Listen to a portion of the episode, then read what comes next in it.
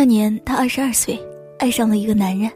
男人留披肩的长发，穿故意剪了洞的破牛仔裤，站立的时候也没正形，脚筛糠似的抖着，那肩膀一耸一耸，做着怪样子，嘴里不时会冒出一句不雅的口头语，连眼睛里放出的光都带着一股子流气，他却把这股流气当成了酷，喜欢的如痴如醉，欣欣然带回家，父亲当下就急了，把男人带来的东西扔出了门外。坚决不允许他和她交往，他是烈性子，放出话来：“我这辈子非他不嫁。”父亲也下了死令：“有他，就别要这个爹。”他拉着她摔门而去，甚至没有回头看一眼，把泪流了满脸的母亲，从此断绝了和父母的一切来往，和男人一起在外面租房过起了日子。他们走进了婚姻。男人却不是他想的那般如意，那般甜美与幸福。他吃喝嫖赌抽五毒俱全，动辄对他打骂。几年里，她不断怀孕，可男人说养不起，不能要孩子。他连着做了几次流产，直到六年前，医生给他下了最后通牒：再留，这一辈子就再也没有生孩子的机会了。他固执的生了孩子。月子里，男人没有给她半丝温情，没有照顾她，他依然出去喝酒赌博，半夜不回家。他当然没脸让母亲来照顾他，况且母亲就算想来，父亲也不会同意。这些年来，他没有见过他们一面。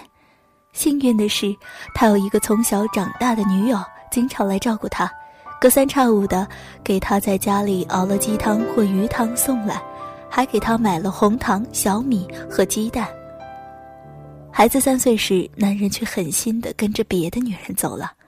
他离了婚，独自带着三岁的儿子艰难度日，既要管孩子，要去超市里打工。每日回到家已是精疲力竭。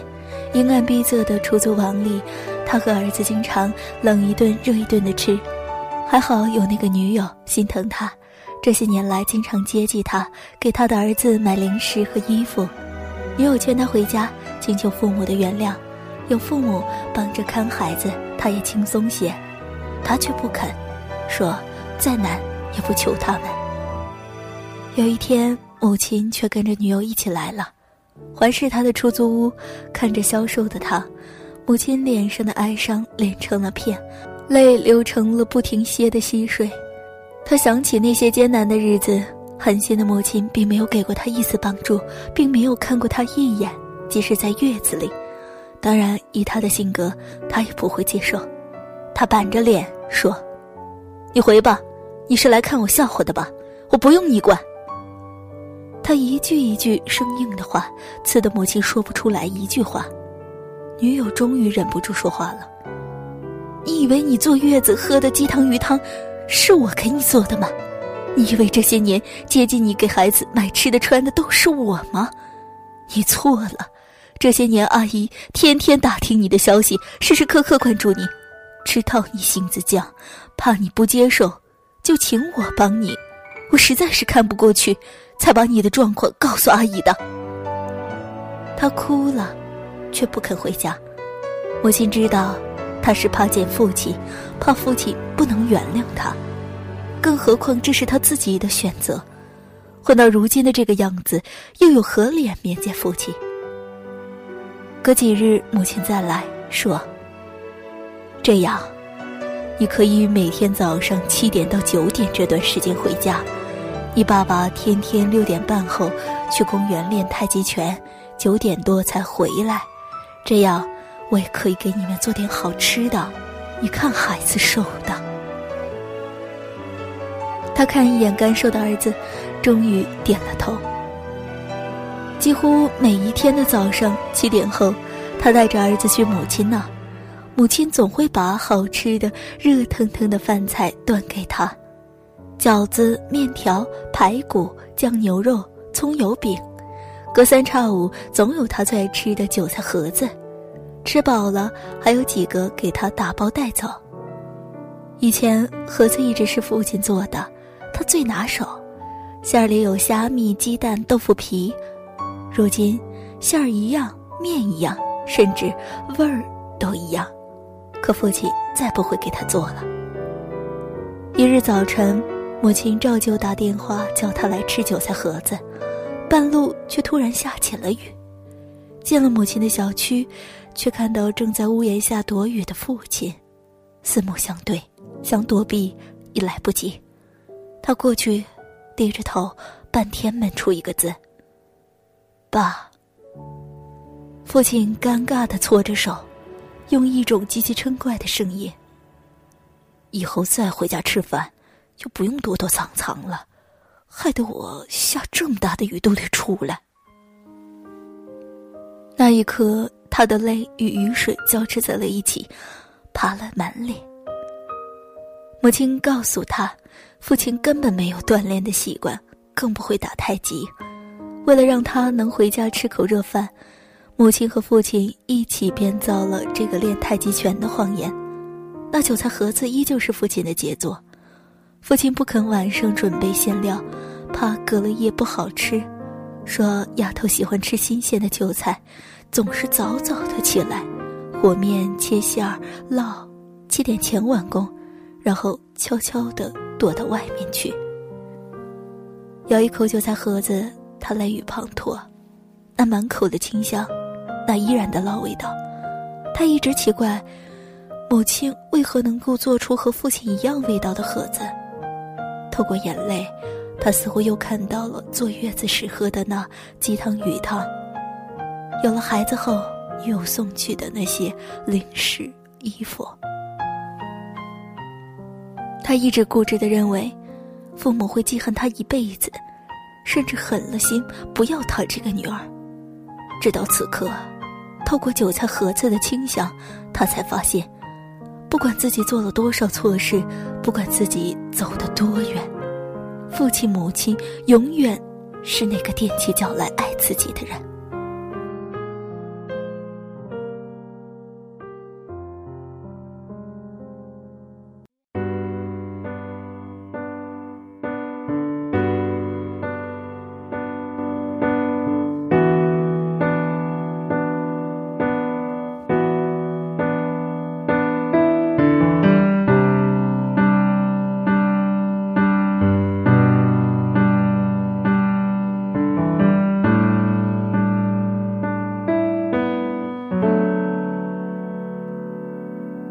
无限穿了冬，裂了缝，预备迎接一个梦。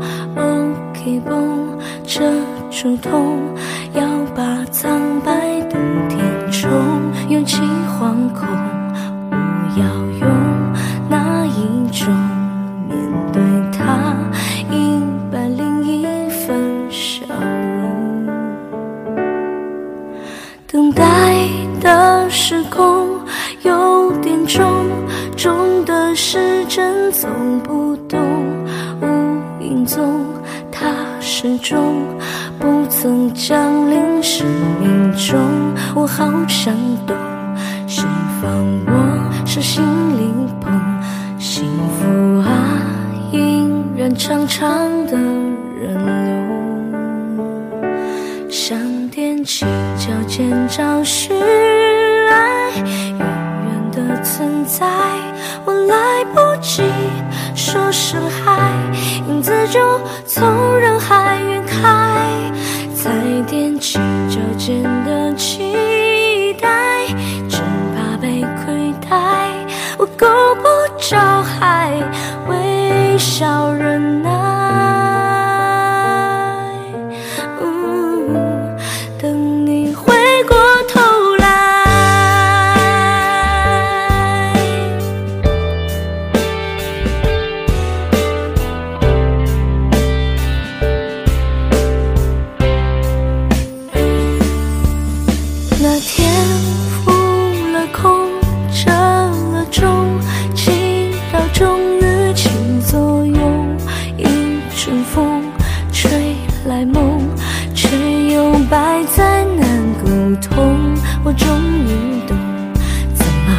人们